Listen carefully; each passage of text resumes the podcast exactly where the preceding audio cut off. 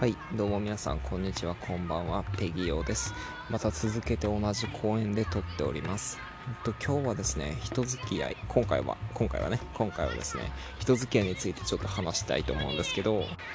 僕はあの人付き合いが結構苦手なタイプ、結構というか、まあ、かなり苦手なタイプで、えー、まあ、今もね、全然人と関わらないような生活をしてるんですよ。話すのが嫌いっていうわけじゃなくて、割と話すと話せるんですけど、それでもねなかなかうんわざわざ自分から誰かに会いに行こうとかそれこそ友達ですら会いに行こうとか全然思わないんですよね。で自分がそういうの面倒くさいって思うのが分かってから、えー、まあ、回避型の行動をとってしまうようになって、まあ、つまるところ人付き合いを避けるような生き方をするようになったんですよね。で苦手なものに対して回避型の行動をとるようになるとそういう状況をまあ、経験することができなくなるので、まあ、自分の中に経験値が蓄積されないんですよね。まあ、人付き合い苦手だからとはいえ、まあ、誰かに会おうっていう時間を作ることによって人に会った時に、まあ、こんな感じで対処すればうまくいくなとかこういう風に対処すれば楽だなとかそういう経験を全然積めなくなっちゃうんですよね。回避型の行動をとるようになると、まあ、つまり回避をし続けると問題が泥沼化しちゃうっていうことなんですよね。まあ今僕34なんですけどこう30半ばっていうことですよね。もう中盤。アラフォーとまではいかないのか？34の場合はね。まだ一歩手前ですけど、まあ、この年齢でしてねこの回避型の行動をとってきたっていうことに結構後悔しております。で、えっと、後悔してるだけじゃ始まらないので、まあ、黒柳徹子さんがねピアノを始めた時に言ってたっていう言葉で有名ですけど今この日この瞬間何歳であろうとこの日が一番若い日だからっていう意識を持ってね、まあ、なるべくなんとかこの人付き合い苦手状態をね回避してあの問題解決していきたいなと思うんですけど。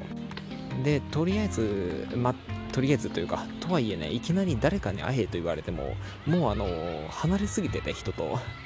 まあ、会える人っていうのがほとんどいないんですよね。友達って呼べるのかどうか分かんないけどちょっと会いましょうとかってなると会いましょうとこっちから声をかけると多分会ってくれる人っていうのはいるんだけどそれはちょっとハードルが逆に高いんですよ。知ってる人ゆえ知ってる人だからこそ若干ハードルが高いっていう感じなんですよね。じゃあどうしようかっていうことを考えて、えっと、Discord っていうアプリがあるんですけどゲーマーの間でちょっと流行ってるもの。だったみたいなんですけどもともとは。今は結構ね絵描きさんとかも使ってて何て言ったらいいんだろうな。通話をこっちから、えっと、着信をして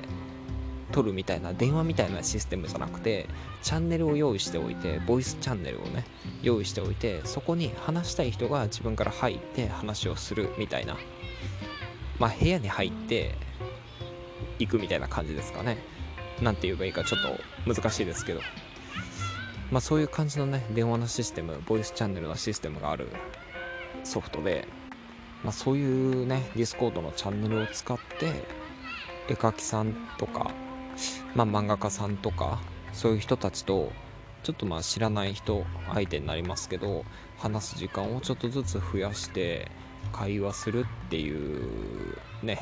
会話をする練習をしていこうかなとかそんなことを